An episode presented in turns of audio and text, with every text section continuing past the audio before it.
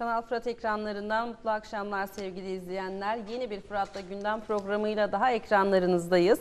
Bugün program içeriğimizde sağlık yer alacağız. Sağlığı ele alacağız. Çok değerli bir konuğum var bugün. Ee, Fırat Üniversitesi Tıp Fakültesi Beyin ve Sinir Cerrahisi Ana Bilim Dalı Öğretim Üyesi Yardımcı Doçent Doktor Sait Öztürk. Sayın hocam, bir solukta söyleyebildim. Hoş geldiniz programımıza. Hoş bulduk, merhabalar. Bugün sağlığı ele alalım dedik programımızın içerisinde ve program öncesinde sizinle konuştuk. Parkinson çok önemli bir hastalık. Evet. Bu konuyu ele alalım istedik. Öncelikle tekrar size hoş geldiniz demek istiyorum. Ayaklarınıza sağlık. Parkinson hastalığı evet. Nasıl bir hastalıktır? Ve çok özür diliyorum. Sevgili izleyenler, bizlere WhatsApp hattımızdan ulaşabilirsiniz. Onu da hatırlatalım program başlamadan. Yorumlarınız, sorularınız varsa iletin bizlere. Sevgili hocam, sayın hocam buradayken biz de ona iletelim. Sorularınızın cevabını almış olursunuz. Evet, evet hocam buyurun. Öncelikli olarak ben teşekkür ediyorum. Parkinson hastalığı nedir? İlk önce onu bir tanımamız lazım. Parkinson hastalığı genellikle ellerde ve vücutta katılık, titreme, hareketlere başlayamama ya da başlanılan bir hareketin devamını getirememe olarak bilinen bir rahatsızlık. Ee, tabii ki halk arasında her eli titreyen, her vücudu katılaşan Parkinson hastası değildir. Bu ayrı bir mevzu. Parkinson hastalığının temel sebebi nedir? Ne olur da insanlarda Parkinson hastalığı ortaya çıkar? Onu bir konuşmak lazım. Bünyemizde bir sürü kimyasal madde üretilmekte. Özellikle beyinde dopamin dediğimiz özel bir kimyasal madde üretiliyor ve bu dopamin sayesinde biz hareketlerimizi rahat bir şekilde yapabiliyoruz. Parkinson hastalarındaki temel sorun bu bahsetmiş olduğumuz kimyasal maddenin üretilememesi ya da yetersiz üretilmesine bağlı. Vücutta katılık, ellerde titreme ya da hareketlere başlayamama gibi bir sorun ortaya çıkmakta. Yani Parkinson hastalığının temel sebebi dopamin dediğimiz beyinden üretilen kimyasal maddenin tam olarak ve etkin bir şekilde üretilememesinden kaynaklanıyor. Bunun sebebi nedir hocam? Vücut neden dopamini yeterli düzeyde üretmez? Ne oluyor da insanlarda dopamin? Çok güzel bir soru sordunuz. Genellikle biz Parkinson hastalığını kırklı ya da ellili yaşlardan sonra görüyoruz ama daha nadir oranda yüzde beş ila yedi oranda genetik Parkinsonlar oluyor. Yani ailesel kalıtım olarak on beş yaşında, yirmi yaşında genetik geçişli Parkinsonlar da karşımıza çıkmakta.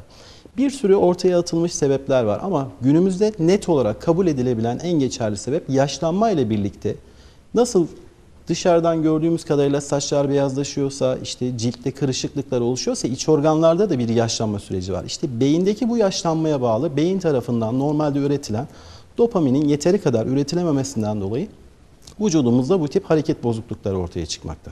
Peki hocam kırk elli yaş dediniz. Daha evet. öncesinde görünme olasılığı var mı? Daha hastalığın? Öncesinde dediğim gibi genetik yatkınlık varsa, varsa eğer ailede bir öncesinde erken başlangıçta genç yaşlarda başlayan bir Parkinson hastalığı varsa ailenin diğer bireylerinde de bu ortaya çıkabiliyor. Özellikle akraba evliliklerinin sık olduğu süreçte e, genetik başlangıçta on beş yaşında, yirmi yaşında, yirmi beş yaşında daha genç yaşlarda Parkinson hastalarımız maalesef olmakta.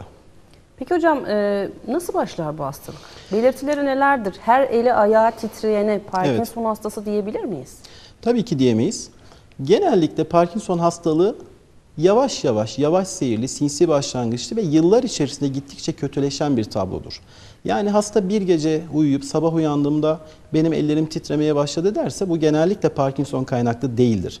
Parkinson hastalarında ellerde çok hafif bir titreme, genellikle vücudun bir tarafında başlayan ve ilerleyen yıllar içerisinde her iki tarafını etkileyen ve bu titremenin şiddetinin ve dozunun arttığı bir hastalık grubudur. Evet. Genellikle titreme ön planda olur ama bazı hastalarımızda vücutta ciddi katılıklar da görebiliyoruz. Ve dediğim gibi bu ilerleme süreci olan bir rahatsızlık. Yani çok kısa süre içerisinde bir haftada, iki haftada şiddetli kilitlenecek hale gelmez bu hastalar. Evet. Aylar, yıllar içerisinde yavaş yavaş titremeler belirginleşir ve öyle bir hal alır ki artık hastalar suyunu içemeyecek, bardağını tutamayacak, kendi öz kişisel bakımını yapamayacak hale gelirler. Peki hangi aşamada e, yani... müdahale edilebiliyor bu hastalara ya da hasta eli ayağı titriyor diyelim. Evet, şöyle değiştirelim bir soruyu isterseniz. Parkinson hastalığında biz nerede tedaviye başlayacağız ve nasıl tedavileri uygulayacağız? Parkinson hastalığı her şeyden önce bizim kendi beyin cerrahı olarak biz Parkinson hastalarını nöroloji doktorlarıyla beraber ortak takip ederiz. Genellikle bu hastalar öncelikli olarak nöroloji doktorlarına giderler. Nörologlar gerekli tedavilere başlarlar ve genellikle ilk tedavimiz hap tedavisi olur. Evet. Ama Parkinson hastalarında almış oldukları haplardan yıllar içerisinde yanıt azalır. Yani Hastalığın ilk yıllarında hasta günde iki tane üç tane hap alırken dördüncü yılında, beşinci yılında artık günde on hap, on beş hap ve bazen yirmi yirminin üzerine çıkan hastalarımız olmakta. İşte bu noktada artık ağızdan alınan hapların etkili olmadığı süreçte bizim beyin cerrahı olarak uygulamış olduğumuz, halk arasında da beyin pili olarak bilinen evet. tedavi yöntemi ortaya çıkmakta, bu gündeme gelmektedir. Beyin pili dediğimiz olay şu, aslında halk arasında beyin pili deniliyor ama sanki beyine bir pil takılıyormuş gibi bir algı oluşuyor. Normalde böyle değil. Biz beyinde titremeye sebebiyet veren bölgenin neresi olduğunu çok net biliyoruz. Biz evet. bu bölgelere çok ince kablolar yerleştiriyoruz. Sonra bu kabloları da cilt altından, kulağın arka kısmından getirip köprücük kemiğinin altına yerleştiriyoruz. Evet, ekranda görünüyor şu Ekranda anda. da göründüğü gibi beyinde iki tane kablo. O kablolar kulak arkasından getirilip köprücük kemiğinin üstünde, tamamen cildin altında, dışarıdan görünmeyecek bir şekilde bir kibrit kutusu büyüklüğünde bir pile bağlanıyor. Evet. Ve bu pil kablolar aracılığıyla çok düşük voltajlarda, çok düşük enerjilerde titremeye sebebiyet veren beyin bölgelerine uyarı gönderiyor. Bu uyarı sayesinde de hastalarda kontrol altına alınamayan, ilaçla düzeltilemeyen şiddetli titremelerde, kasılmalarda pil devreye girerek çok etkin sonuçlar ortaya koymaktadır. Bu e, pili e, nasıl vücuda yerleştiriyorsunuz hocam peki? Şimdi ameliyatı biz şu şekilde yapıyoruz. Bir defa ameliyat kesinlikle uyanık aşamada yapılıyor. Yani Hı-hı. hastaya biz beyin pilini yerleştirirken, kabloları yerleştirirken hasta tamamen bizimle iletişim halinde olması gerekiyor. Ameliyattan bir gün önce biz hastanın M R'ını çekiyoruz. Beyin filminde nereye kabloları yerleştireceksek o kabloların hedef noktalarını seçiyoruz. Ameliyat sabahı hasta yine uyanık bir şekilde kafatasına herhangi bir ağrı hissetmeyecek şekilde bir çerçeve yerleştiriyoruz ve ameliyathaneye indiriyoruz. Ameliyathanede biz bu çerçeve yardımıyla beyinde hedeflemiş olduğumuz noktaya o kabloları yönlendiriyoruz. Evet. Ve bu aşamada biz hastanın uyanık olmasını istiyoruz. Neden istiyoruz? Yerleştirmiş olduğumuz kablo tam etkiyi oluşturdu mu? Hastanın titremelerini geçirdi mi? Ya da hastanın katılığı ön plandaysa katılığına fayda sağlayabildik mi? Biz ameliyat esnasında zaten bir ön kontrol, bir sağlama, bir nevi hı hı. yapıyoruz. Ameliyatın genel anlamda e, detayları bu şekilde.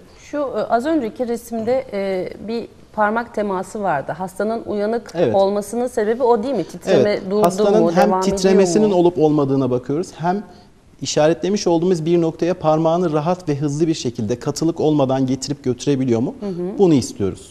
Lokal bir anestezi söz konusu. Kesinlikle baştan sona lokal olarak yapılıyor. Genel bir anestezi verilmiyor. Hasta tamamen uyutulmuyor ama tabii bu kabloların yerleştirilmesi aşamasında. Kablolar yerleştirildikten sonra hastayı bu defa genel anesteziye alıyoruz ve tüm vücut uyutuyoruz.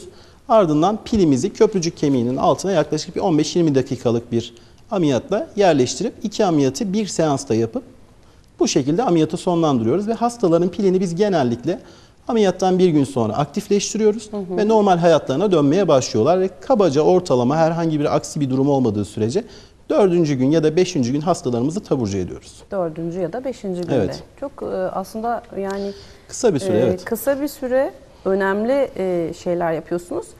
Beyin pili takmadan önce bir e, ilaç e, kullanma süresinden bahsettiniz. on beş yirmi evet. hapa kadar çıkıyor dediniz evet. hastaların evet. E, ilaç kullanma durumu.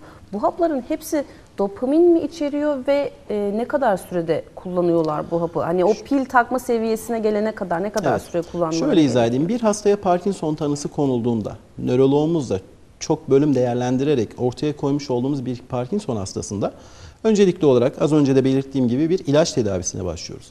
Bu ilaç tedavisine biz üç yıl beş yıla kadar devam ediyoruz. Ve biz Hı. görüyoruz ki ilk üç yıllık dönem bizim tıpta da balayı dönemi dediğimiz bir dönemdir. Bu üç yıllık süreç içerisinde hastalar bu ilaçlarda çok ciddi bir şekilde fayda gösteriyor.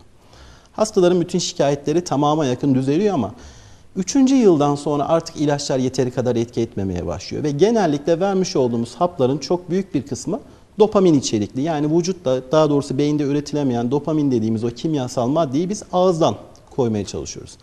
Bu hastalar bu balayı dönemi dediğimiz ilk üç ila beş yıllık süreci atlattıktan sonra artık günde dört hap alırken ya da günde beş hap alırken hap sayıları on, on beş ve bazı hastalarımızda yirmi dört tane hap alan hastamız var. Sadece günde Parkinson için yirmi dört hap alan hastamız var. Çok ciddi bir rakam. Çok yüksek doz dopamin aldığı için hasta. İstenmeyen yan etkiler görüyoruz bu hastalarda. Diskinezi dediğimiz kontrol altına alınamayan vücutta sıçrayıcı, hareketlerle karşı karşıya kalıyoruz. İşte bu süreçte artık beyin pilinin devreye girmesi gerekiyor. Biz beyin pili uygulamış olduğumuz hastalarımızda ilaç kullanım oranlarımız ilk üç aylık çalışmamızda ortalama yüzde yetmiş oranda azalıyor. Hı hı. Mesela bir hastamız yirmi dört tane hap alan bir hastamızda ameliyat sonrası yavaş yavaş biz haplarını azaltıyoruz ve üçüncü ayın sonunda günde yirmi dört hap alan hasta şu an itibariyle sadece günde altı hap alıyor. Dolayısıyla uzun dönemde kullanmış olduğu hap sayısını da azalttığımız için hem hastada istenmeyen yan etkileri ortadan kaldırıyoruz, aynı zamanda dolaylı olarak ekonomimize de bir katkı sağlamış oluyoruz. Evet. Bu pilin vücuda nasıl bir etkisi var hocam? Yani vücuda dopamin mi salgılıyor? Dopamin neden salgılatmıyor. Etkiliyor? Şöyle izah edeyim. Beyinde kontrolsüz deşarjlar oluyor. Kontrolsüz hı hı. elektrik akımları oluyor nöronlar arasında. Evet. Biz bu kontrolsüz elektrik deşarjlarının ortaya çıkardığı titremeleri tedavi etmek için oraya yerleştirdiğimiz kablo düşük dozda bir enerji vererek bir nevi orada kontrolsüz hareketleri baskılıyoruz. Evet. Temel çalışma prensibimiz bu. E, o e, dört beş hap kullanmaya evet. e, kullanıyor dediniz hasta evet. pil takıldıktan sonra. Evet. Dopamin ihtiyacını da o ilaçlardan gideriyor. Kesinlikle. Dopamin ihtiyacını sadece çok kısıtlı bir şekilde oradan veriyoruz ve vücudun çok fazla dopamin ihtiyacı gelişmiyor. Hı hı. Yani pilin asıl görevi beyine takarak dopamin sentez etmek, dopamin üretmek değil. Orada dopaminsizliğe bağlı ortaya çıkan kontrolsüz hareketleri bir nevi kontrollü hale getiriyoruz. Peki bu riskli bir ameliyat mıdır? Şöyle izah edeceğim. Bütün ameliyatlarda riskler vardır ama beyin cerrahisi ameliyatlarında ortalama riskimiz yüzde on'dur. Hı hı. Pil ameliyatlarına geldiğimizde ise bir hastada binde bir risk vardır. Diğer beyin cerrahi ameliyatlarıyla kıyasladığımızda tamamen daha güvenilir, daha az yan etkisi olan, daha az komplikasyon dediğimiz bir sonuç ortaya çıkmakta. Evet. Yani biz beyin pili takmayı düşündüğümüz bir hastaya ameliyat öncesi şunu söylüyoruz. Biz bu pili takacağız. yüzde bir oranda yan etki, yüzde bir oranda istenmeyen durumlar ortaya çıkabilir diyoruz. Yani bu yüzde bir dediğimiz oran gerçekten tüm beyin cerrahi ameliyatlarıyla kıyasladığımızda oldukça düşük bir oran, oldukça güvenli bir ameliyattır. Evet. Hocam şu an ekranda e, bir evet. görüntü var. Bunu bu hastamız, konuşalım isterseniz. Bu şu an pili açık hali. Bir önceki videosunu açabilir miyiz bu hastanın? Pil kapalı haliyken. Evet. Bu hastamız altmış beş yaşında bir hasta. Tabii biz beyin pil ameliyatını Doğu Anadolu bölgesinde tek yapan merkeziz. Bu hasta da bize Malatya'dan gelen bir hasta. Yaklaşık sekiz yıldır ağır Parkinson hastası. Her geçen yıl gittikçe daha da kötüleşmiş bir hasta. Bu hastamız günde yaklaşık on altı tane hap almasına rağmen bu halde olan bir hastaydı. Yürüyemiyor bile. Evet, hasta. Şimdi hareket yaptırmaya çalışıyoruz. Sol tarafta belirgin hem ayakta hem kolda katılık ve titremeleri olan bir hastamız. Bu hastamıza bir pili taktık. Pili taktıktan sonra günde on dört, on beş, on altıya kadar çıkan hap sayısı şu an dört hapa düşürdük. Hı hı. Hastanın şu an görmüş olduğunuz üçüncü ayda kontrolüne geldi ve biz pilini kapattık hastanın. Sol tarafındaki şiddetli katılık ve titremesine lütfen dikkat ediniz. Bu pil kapalı şu an hastanın pili kapalı. Halde. Evet, biz pili bu arada özel bir cihazımızla hastaya herhangi bir şey sokmadan, canını hı hı. acıtmadan, kanatmadan dışarıdan kızılötesi bir cihazla pili açıp kapatabiliyoruz ya da pilin dozunu arttırıp kapatabiliyoruz. Bu cihazı hasta da kullanabiliyor mu? Biz hastaya da kendisine taşınabilir bir açıp kapatıcı, pili açacak ya da pili kapatacak bir hı hı. özel cihaz veriyoruz. Hasta gayet sıkıntılı bir hasta. Öz bakımını yapamayan, kendi suyunu içemeyen, kalkıp evet. lavabosuna gidemeyecek kadar ağır bir hasta. Şimdi pili açılmış halini lütfen alalım. Bir sonraki video. Evet. evet. Şu an hastanın pilini açtık. Dikkat ediyorsanız tamamen katılıkları geçmiş, yüz ifadesi değişmiş. Az önce tamamen maske yüz dediğimiz, evet. hiçbir anlamı olmayan boş İfadesiz. bakışlar olurken şu an tamamen yumuşamış, titremesi geçmiş, katılığı ortadan kalkmış bir hasta ve yürümesini lütfen görelim şimdi hastanın. Evet, hiçbir gayet rahat. Yok. Gayet normal, gayet sağlıklı bir, bir insan hasta. gibi adımlarını atıyor. Evet. Çok ciddi bir gelişme bu. Evet. Ee, bize ulaşan bir izleyicimiz var hocam. Program çok güzel gidiyor demiş. Teşekkür ediyoruz. Sol el titremesi uzun zaman uzun zaman sürüyorsa korkmamız gerekir mi diyor. Şimdi şöyle, sadece tek taraflı bir titreme bizim için direkt Parkinson dedirttirecek bir durum değil. Hı-hı. En başından da söylediğim gibi biz bu hastaları sadece beyin cerrahı olarak değerlendirmiyoruz. Hem nöroloji hem beyin cerrahisi ortak karar veriyoruz ve en sonunda da bir psikiyatri doktoruyla da heyet oluşturup ameliyat için uygun mu değil mi bunun kararını veriyoruz. Bu hastaya da önerim bizim nöroloji ya da beyin cerrahi polikliniğimize lütfen başvursun. Gerçekten titremesi bir Parkinson kaynaklı bir titreme mi değil mi onun bir ayrımını yapmamız gerekecek. Hmm. E, hocam e, bu hastaya pili takıyoruz. Evet. Kendi kontrol ediyor bu pili. Bu pilin ömrü ne kadardır?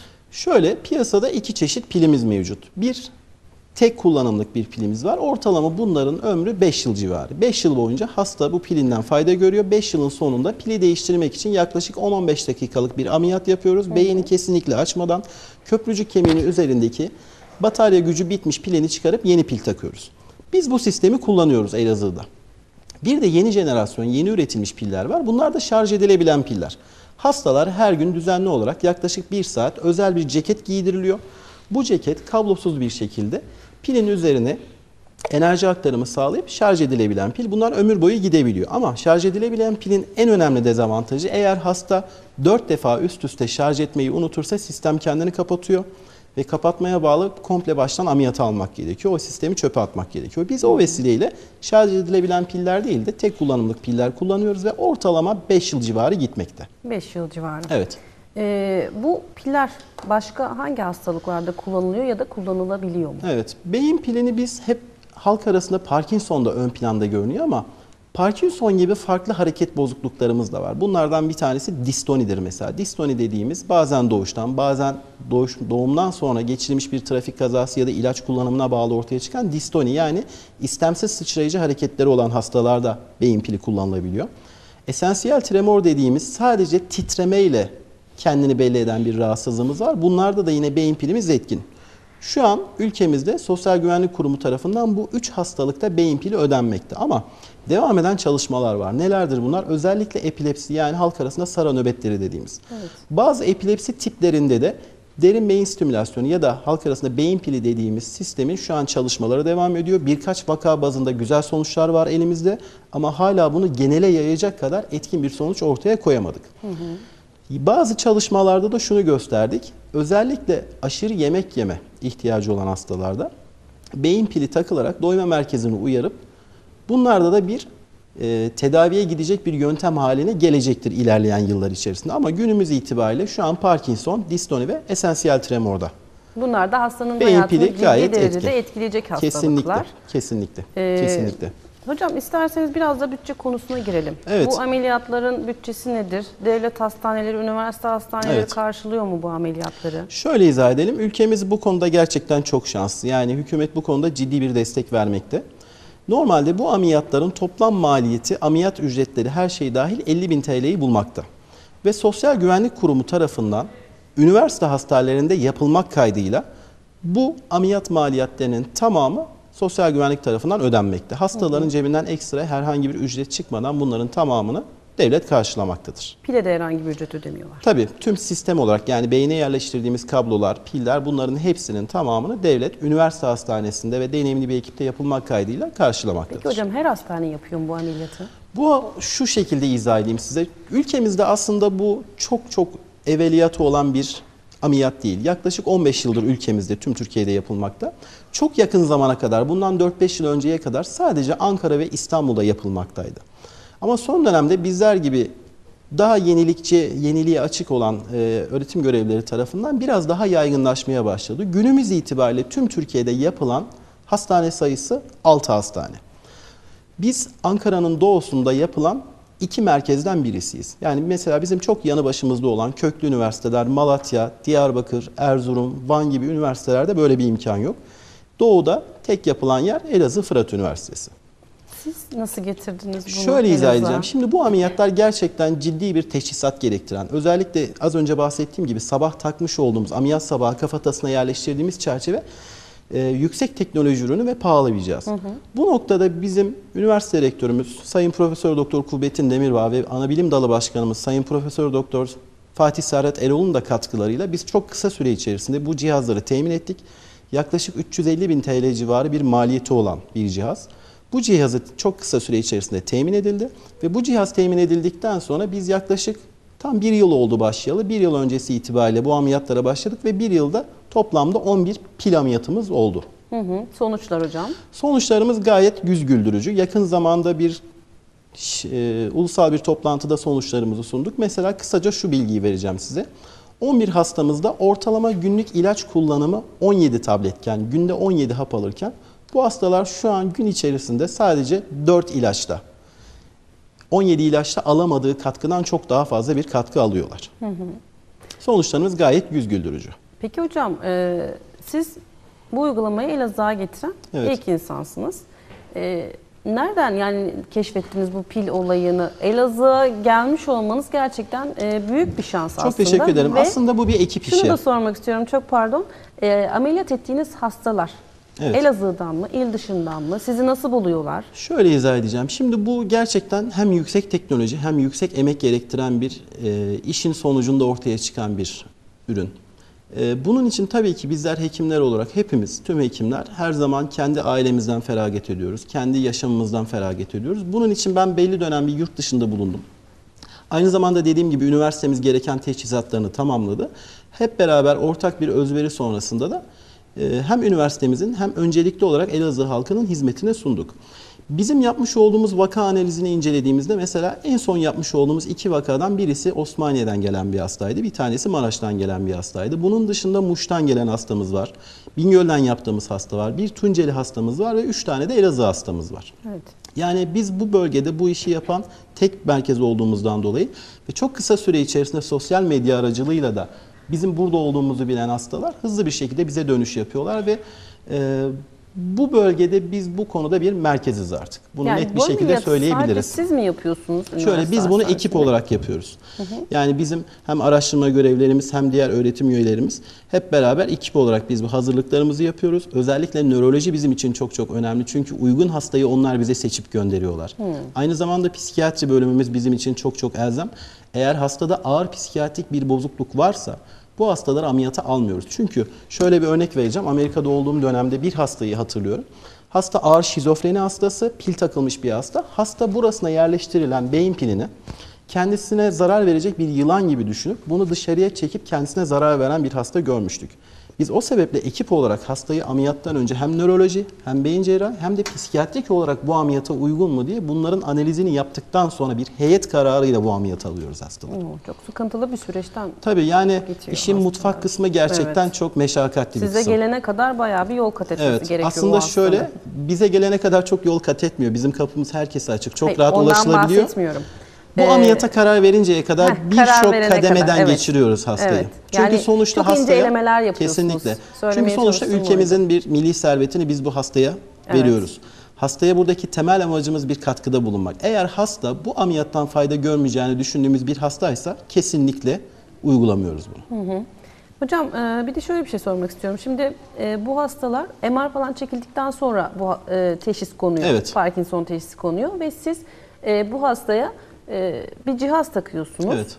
M R çekilirken de işte hani herkes bilir bunu. Yüzüğünüzü, küpenizi, kolyenizi, evet, her şeyinizi evet. çıkarın derler. Evet, M R çekilirken bu pil sıkıntı yaratıyor mu hasta Çok güzel için? Bir konuya temas ettiniz. Ülkemizde şu an e, bu pilden ticari olarak üç tane firma var. Hı hı. Bu üç firmanın iki tanesi M R'a uyumsuz piller üretiyor maalesef. Ve sadece tek bir firmada üretilen piller vücuttayken M R'a hastalar girebiliyor. Evet. Biz de üniversite olarak en başından bu yana en kaliteli malzeme neyse onu kullanma hedefiyle biz bütün hastalarımıza M R'a girebilecek piller implante ediyoruz, takıyoruz.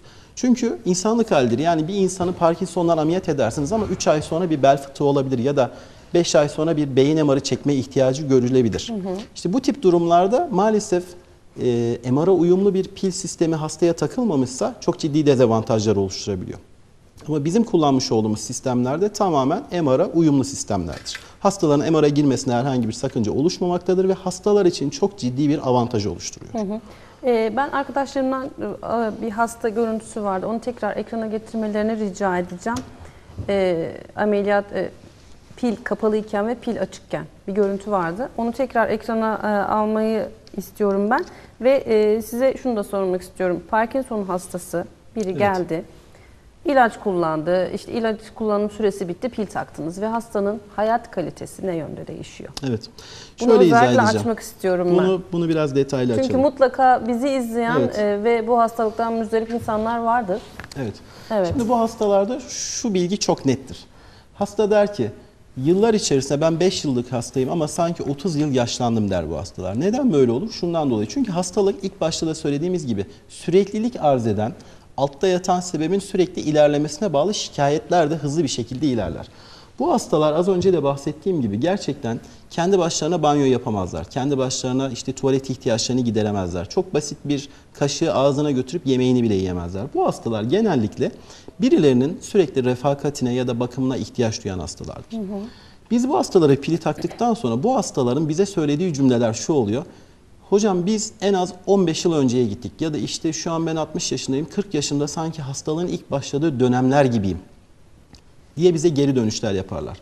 Mesela bu ekranda izlemiş olduğumuz hasta bize vermiş olduğu bilgi de şuydu. beş yıldır evden bir adım dışarıya çıkamıyorum. Kilitlenip kalıyorum, yürüyemiyorum. İşte bir defa çıktım, parkta düştüm, orada ortalıkta kaldım, kimse benimle ilgilenmedi diyen hastayken hı hı. bu hasta şu an Malatya'dan tek başına minibüse binip kendi başına bizim hastanemize gelip bize kontrollerini yaptırıp tekrar kendi başına evine çok rahat bir şekilde giden, günlük en az bir saat dışarıda çarşı pazar alışverişimi yapıyorum ve de yürümeye çok rahat bir şekilde çıkabiliyorum diyen bir hasta. Hatta işin biraz daha dezavantajlı bir dönemi var. Bu hastalar yaklaşık bir on beş yirmi yıllık süreç boyunca geriye gittikleri için, kendilerinde bir gençlik hissiyatı olduğu için ve bu aşırı özgüvenden dolayı eşlerini bile değiştirmek isteyen hastalarımız olabiliyor. O da sıkıntılı bir evet. şey tabii. Yani aşırı özgüvenden dolayı dediğiniz aynen, gibi. Aynen öyle. Görüyoruz şu an ekranda maalesef. Ee, hocam, sizi nasıl bulabilir hastalar? Şöyle, biz Parkinson hastalarımız için hem nöroloji polikliniğimiz hem beyin cerrahi polikliniğimiz tüm hafta içerisinde hı hı. mesai saatlerinin olduğu süreç içerisinde polikliniğimize başvurmaları yeterli. Zaten hasta beyin hızlı bir şekilde bize yönlendirilmiş olur. Hı hı. Biz gereken orada ilk tanısını koyarız. Nörolojiyle ortak kararımızı veririz. Yani bu hasta pil hastası mıdır? Pilden fayda görecek bir hasta mıdır? Yoksa ilaçla mı devam edelim? Yoksa aslında bu hasta Parkinson diye yanlış tanıyla mı acaba yıllardır takip ediyor? Gerçekten bir Parkinson hastası mıdır? Hı hı. Bunu netleştirmemiz gerekir. Bu açıdan hastanın bizim beyin cerrahi ya da nöroloji polikliniğine başvurması yeterlidir. Durdurmanın bir yolu yok değil mi bu hastalığı? İlerletmenin, yani durdurmanın. Yani günün birinde eğer yaşlılığa ya da yaşlanmaya bir çözüm bulunursa belki buna da bir çözüm hı. bulunabilir. Ama sonuçta bu hayatın doğal bir sürecidir. Anladım. Yaşlanmayla birlikte bu hastalık kaçınılmaz bir şekilde ortaya çıkacaktır. Ama işte e, ya her bireyde çıkan bir hastalık değil bu sonuçta. Genetik olabilir dediğiniz gibi. Tabii genetik gibi. Yatkınlık çok ön planda olan bir rahatsızlık. Akraba Hı-hı. evlilikleri bu hastalığın oluşumu için çok farklı Akraba bir faktör. Akraba evlilikleri de çok kritik Tabii. bir konu zaten. Beslenme ama. alışkanlıkları bazen etkileyebiliyor. Günümüzde de ne yazık ki beslenme Tabii. alışkanlığımız bozuk. Koruyucu maddelerin ya da hazır gıdaların kullanımına bağlı bunlarda Parkinson oranı her geçen yıl maalesef insidans dediğimiz yıllık görülme sayısı maalesef artıyor. Bu noktada da çocuklarımızı aslında küçük çocuğu olanlar e, özellikle e, paketli gıdaları evet. tercih etmeleri. Kesinlikle. Bir de bu noktada şunu belirtmemiz gerekiyor. Yeni yapılan çalışmalarda gösterilmiş ki e, anne sütünü ne kadar az alıyorsa bir insan bu hastalarda hastalık görülme ihtimali çok daha yüksek oluyor. Hem meme kanseri daha sık görülebiliyor, Parkinson hastalığı daha sık görülebiliyor. Buna benzer birçok hastalığın temelinde beslenme geliyor. Özellikle bizim buradan da bir önerimiz olsun. Mümkün mertebe anne sütünü ihmal etmeden çocuklarımıza vermek lazım. Bu fermente gıdaların ne kadar etkisi var hocam? Anne sütü dediğimiz gibi hani reklamlarda hepimiz görüyoruz. Birçok anne belki şu an evet. bizi izliyor ekranları başında. İşte anne sütüyle eşdeğer araştırmalar Hiçbir yaptı. zaman anne sütüyle eşdeğer olamaz. Bunlar tamamen ticari kaygılarla ortaya atılmış olan reklam ürünleri. Hiçbir zaman anne sütüyle eşdeğer olamaz. Mümkün değil. Çünkü sonuçta raf ömrü altı ay olan, bir yıl olan, bazen iki yıl raf ömrü olan ürünler piyasaya sürülüyor. Hı hı. Yani doğal olan hiçbir şey kesinlikle altı ay, bir yıl ya da iki yıl dayanamaz. Muhakkak içerisinde kimyevi maddeler vardır ve bunlar da dolaylı olarak tüketime bağlı olarak vücudumuzda yan etkilere sebep olur. Şimdi yine bize soru soran bir izleyicimiz var hocam. Ee, selam, selamünaleyküm hocam demiş. Ee, sorar mısınız hocama M S, ALS hastalığında, bunu cevapladık ama tekrar e, cevaplarsanız sevinirim hocam. M S hastalığında beyin pili kullanılır evet. mı demiş. Çok güzel bir soru sormuş izleyicimiz. Çok geçmiş olsun öncelikle. Geçmiş olsun. Şimdi M S hastalığının kendisini tedavi etmek için hiçbir zaman beyin pili etkili olmuyor. Ama M S hastalığına bağlı şiddetli titremeleri varsa ve uygun hastalarda denenmiş bir, birkaç hasta biliyorum. Hı hı. Yani M S'e bağlı çok şiddetli titremeleri var hastanın ve bu hastalara beyin pili uygulanmış. Ama evet. uzun dönem sonuçlarının iyi olmadığını biliyoruz. Yine bahsettiğim gibi yakın dönemde bulunmuş olduğumuz toplantıda bu konu tartışıldı. Ve şunu gördük. E, Türkiye'de yaklaşık dokuz on civarı hastaya uygulanmış. ve bunların uzun dönem sonuçlarından maalesef Parkinson hastalarında uyguladığımız gibi etkin bir yanıt alamamışız. Biz Parkinson hastalarında şunu biliyoruz. İlk olarak tüm dünyada bin dokuz yüz doksan üç yılında yapılan bir tedavi yöntemi. doksan üç yılından bu yana yaklaşık olarak yirmi dört yirmi beş yıllık sonuçlarda ilk gün biz beyin pilini taktığımızdaki etki neyse genellikle yirmi beş yıl sonra da aynı etkiyi alıyoruz. Ama M S'e bağlı rahatsızlıklarda ya da M S olan hastalarda beyin pilinin uzun dönem sonuçları maalesef çok yüz güldürücü değil. O sebeple biz tercih etmiyoruz. Tercih etmiyorsunuz. Yine bizden bilgi almak isteyen, sizden bilgi almak isteyen bir izleyicimiz var. Yine bunu da e, konuştuk sizinle ama e, izleyicimiz kaçırmış olabilir. Tekrar cevaplarsanız sevinirim. Bilgi almak istiyorum demiş. Pilleri ilk hastalığında mı takıyorsunuz yoksa hastalığın evet. ilerlemesi gerekir mi demiş. Tekrarlayalım biz bunu. Biz her Parkinson hastasına hemen beyin pili takmıyoruz. Bir defa karşımıza gelen hastanın ilk önce tanısını netleştirmek lazım. Hı hı. Gerçekten bu hasta Parkinson hastası mı? Eğer hasta gerçekten Parkinson hastasıysa ve ağızdan almış olduğu haplar onun gündelik aktivitelerini bozmuyor, gündelik yaşam faaliyetlerini yerine getirebiliyorsa, belirgin bir titremesi yok, belirgin bir vücutta katılığı yok, belirgin bir yürüme bozukluğu yok, ilaçla yeteri kadar yanıt alınmış bir hastaysa biz bu hastaya kesinlikle bir ameliyat önermiyoruz. Biz ameliyatı ilaç kullanmasına rağmen yeteri kadar iyi bir yanıt alamayan ya da İlaç kullanımında iyi bir yanıt alıp yüksek doz ilaca bağlı yan etkiler oluyorsa pili işin içerisine sokmaya çalışıyoruz. Yani biz Parkinson hastasıyım, bir yıllık hastayım, ilaçlarımı kullanıyorum, gayet iyiyim ama pil takıyorum demek de pil cerrahisi ya da pil ameliyatı yapmıyoruz. Yani uzun bir... ilaç İlaçtan eğer etkili yanıtı alamıyorsa ya da yanıt almasına rağmen yan etkiler ortaya çıkıyorsa o zaman biz beyin pilini Parkinson hastalarında kullanıyoruz. beş yıldan bahsettiniz hocam bu ilaç kullanım süresini. beş yılın sonunda evet. işte dozunu yükseltmemiz gerekiyor. Bu da vücuda çeşitli yan etkiler yapıyor evet. dediniz. Peki beş yıldan önce sonuçta beş yılda uzun bir süre. Evet. Ve biliyoruz ki ilaçlar maalesef bir tarafı tamir ederken vücudun evet. bir tarafında bozuyorlar. Hastalar bu ilaç kullanım süresinde çeşitli e, ilaçların çeşitli yan etkileriyle karşılaşabiliyorlar mı? Şöyle yani bu beş yıl dediğimiz bizim e, olmazsa olmaz bir kural değil. Öyle hı hı. hastalar oluyor. üç buçuk ya da dördüncü yılda da pil takılan hastalarımız oluyor. Ama şunu hı. biliyoruz. Genel anlamda bir hasta Parkinson tanısı konulduktan sonra ilaçlar ona ortalama üç yıl kadar yetiyor. Ortalama. Tabii ortalama üç yıl. Bazı hastalar var on yıl boyunca ilacına kullanıyor ve ilaçta bir yan etki görülmüyor. Dozu çok arttırmaya ihtiyaç olmuyor. Ama bazı hastalar oluyor. İkinci yılında çok ciddi oranda ilaç kullanması gerekebiliyor. Yani hastalık yoktur, hasta vardır mantığından yola çıkarsak her hastada motamot aynı kurallar olacak diye bir şart yok. Ama biz şunu biliyoruz. Parkinson hastalarında dopamin tedavisiyle ortalama en az üç yıl civarı bir yanıt alıyoruz. Hı hı. Yine aynı izleyicimiz hocam e, sormuş ama buna da yine cevap verdiniz. E, ilaç önerileriniz var mı demiş. Zaten buradan ilaç Tabii. ismi veremiyoruz. E, ve hastalığı durdurmak için ne yapılabilir demiş. Hastalığı, da hastalığı durdurmak, durdurmak maalesef imkansız değil. Ama tek önereceğim şey şu. Parkinson hastalarında düzenli haftada en az üç ya da dört gün kırk beş ya da bir saat sürecek kırk beş dakika ya da bir saatlik e, kültür, fizik ve spor aktivitelerini yapmaları lazım. Bu hastalarda ben şunu gözlemledim. Bu hastalar maalesef hem depresyona giriyorlar, hareket edemedikleri için birilerine eziyetleri olduğunu düşünerek. Buna bağlı olarak bir de kendilerinde bir içe kapanıklık ve eve kapanma oluyor. Aslında tam tersi. Parkinson hastalarında biz istiyoruz ki ameliyat da olsa ya da ilaçla da takip edilen bir hasta olsa muhakkak haftada en az dört gün bir saatlik bir kültür, fizik, yürüyüş de olabilir, işte ne bileyim başka bir aktivite olabilir. Muhakkak harekete katılmalarını istiyoruz. Yani hastalığın kendisini durduramayacağız ya da yavaşlatamayacağız ama hastalığın vücut üzerinde oluşturacağı katılıkları, donmaları azaltmak için düzenli spor yapmalarını önereceğiz. Stres etkiler mi hocam bu hastalığı? Muhakkak.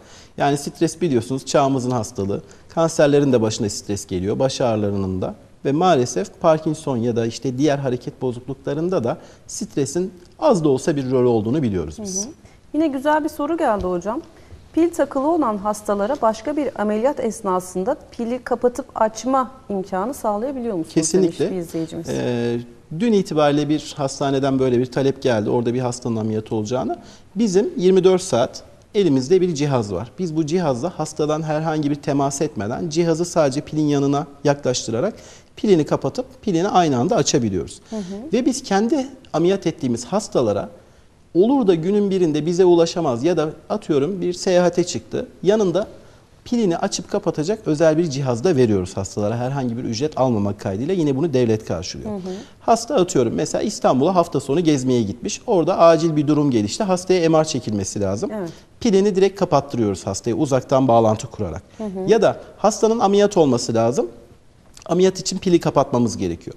Hasta farklı bir şehirde ameliyat olmak zorunda kaldı. Hastaya yine kendisine öncesinde vermiş olduğumuz kumandayı yanında bulundurarak ve biz ona uzaktan bağlantı kurarak hı hı. pilini kapattırıp açtırabiliyoruz. Bu mümkün bir işlem. Hı hı. Ee, soruyu bize ileten izleyicimiz e, guatr ameliyatı olması gerekiyormuş. O yüzden evet. sormuş bu soruyu. Geçmiş Tabii olsun ki. diyoruz. Yani hasta bize başvursun, biz pilini kapatırız. Tedavisi bittikten Açarsınız. sonra da gelir yeniden açarız. Yine bir izleyicimiz ila, bir ilacın yan etkisinden bahsetmiş. Kendisine yine geçmiş olsun diyoruz. Saç dökülmesine maruz kalmış. Oğlumun saçı döküldü demiş. yedi sekiz defa kullandık fakat gelen saçlar tekrardan döküldü demiş. Bunlar da ilacın çeşitli yan etkileri tabii ki, sanırım. Tabii ki. Sonuçta kimyasal bir madde verdiğimiz. Evet.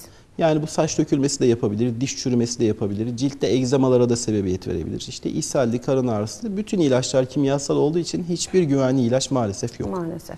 Evet. Hocam e, pilin öm e, ömrünü konuştuk, beş yıl dedik. Evet. Bu pil insan vücudunda e, uzun bir süre e, hayat Kalıyor. boyu kalabiliyor. Evet. Bunun vücuda çeşitli yan etkileri oluyor. Şöyle izah edeceğim. Burada yine yüksek teknoloji ürünleri kullanıldığını hatırlatmam gerekiyor. Yani bizim pil dediğimiz öyle sizin e, dışarıdan bakkalda gördüğümüz ya da saatimize değil taktığımız mi? pil değil. Yani. Sonuçta çok özel, titanyum dediğimiz çok özel bir alaşımla kaplanmış, paslanmayan, vücutta herhangi bir alerjik reaksiyona sebebiyet vermeyen, yıllar boyunca vücutta kalıp vücuda hiçbir zararı oluşturmayan, Hı hı. özel yüksek teknolojiyle ortaya çıkartılan pillerdir. Bunların vücut için herhangi bir dezavantajı oluşturulmuyor.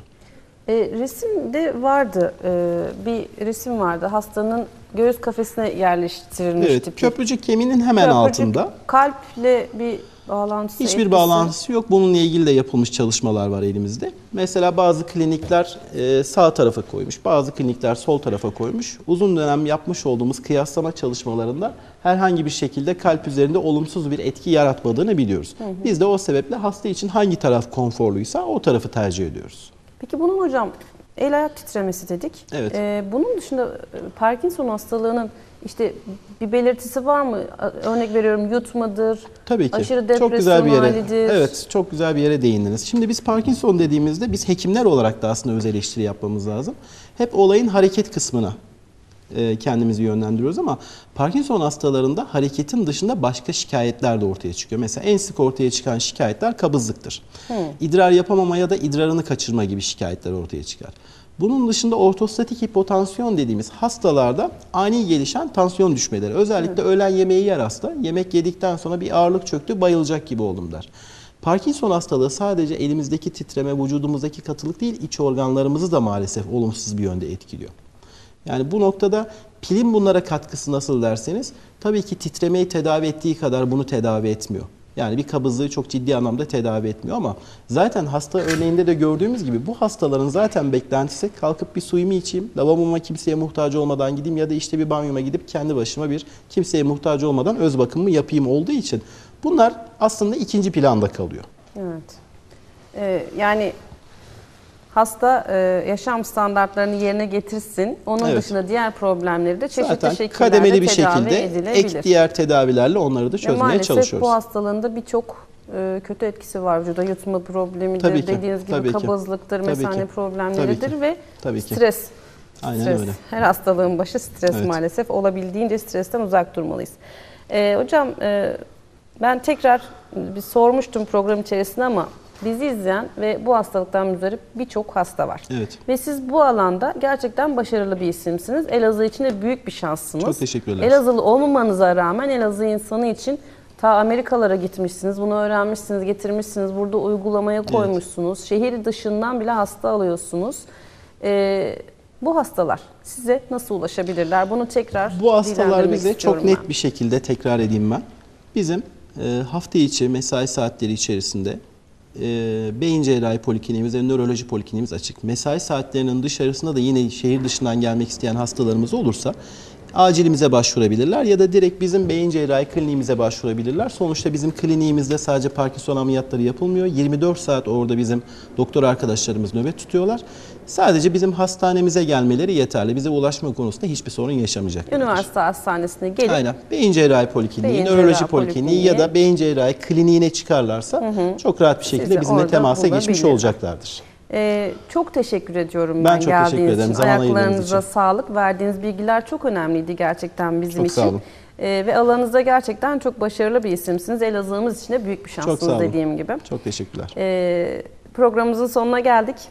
Sevgili izleyenler, e, pardon çok özür diliyorum. Yine e, hastamız bir soru sormuş, buna da kısaca değinirsek, açma kapama kumandası verilmedi demiş bize. Şimdi biz kendi kliniğimizde veriyoruz. Bazı kliniklerde hasta ameliyat olduktan sonra herhangi bir kumanda teslim edilmiyor. Hı hı. Bunun da bazen haklı gerekçeleri olabilir. Hı hı. Bazen hastalar sosyoekonomik olarak bu pili açıp kapatma ya da ayarımı ben kendim değiştireyim gibi bir algı içerisine girebilir. Bu hastamızı tenzih ederek, hı hı. tenzih ederek konuşuyorum. Biz bu hastaya yardımcı oluruz. O açıdan hiçbir size sıkıntı yok. Ama devlet olur. bu hasta kumandasını bir defa ödüyor. Tamam. Ve ilk ameliyat olmuş olduğu klinik neresiyse o klinikte muhakkak onun pili duruyordur. Kendisine teslim etmemişlerdir. Bir kenarda hı-hı. duruyordur. Kliniğe ulaşsa da bu konuda yardımcı olurlar. Kesinlikle. Yani. Kesinlikle. Yani hasta kumandasını kendisi temin edebilir. Hı-hı. Eğer temin etme imkanı yoksa dediğim gibi biz kendi kliniğimizde yirmi dört saat orada bizim kendi cihazımız var. Pilini açıp pilini kapatabiliriz. Hiç sorun olmayacaktır. Cevaplamış olduk izleyicimizin. Evet. Çok teşekkür ediyorum. Ben teşekkür hocam. ederim. İyi yayınlar. Teşekkürler. Sevgili izleyiciler, programın sonuna geldik. Önemli bir konuyu ele aldık bugün. Ee, dileriz e, yardımcı olabilmişizdir bu hastalara. E, yarın tekrar saatler on dokuzu gösterdiğinde bu ekranda sizlerle birlikte olacağız. Şimdilik iyi akşamlar diliyorum.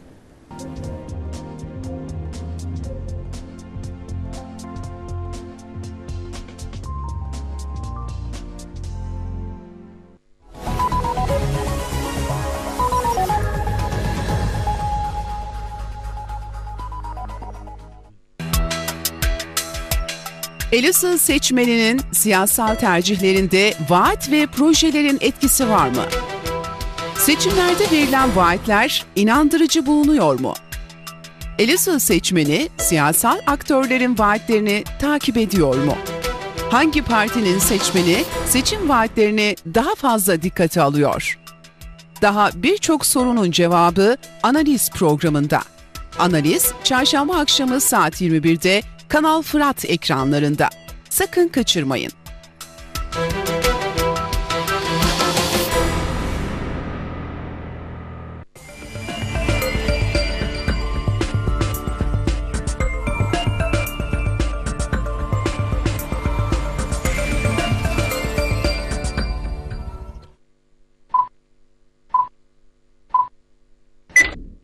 Come to Elazığ.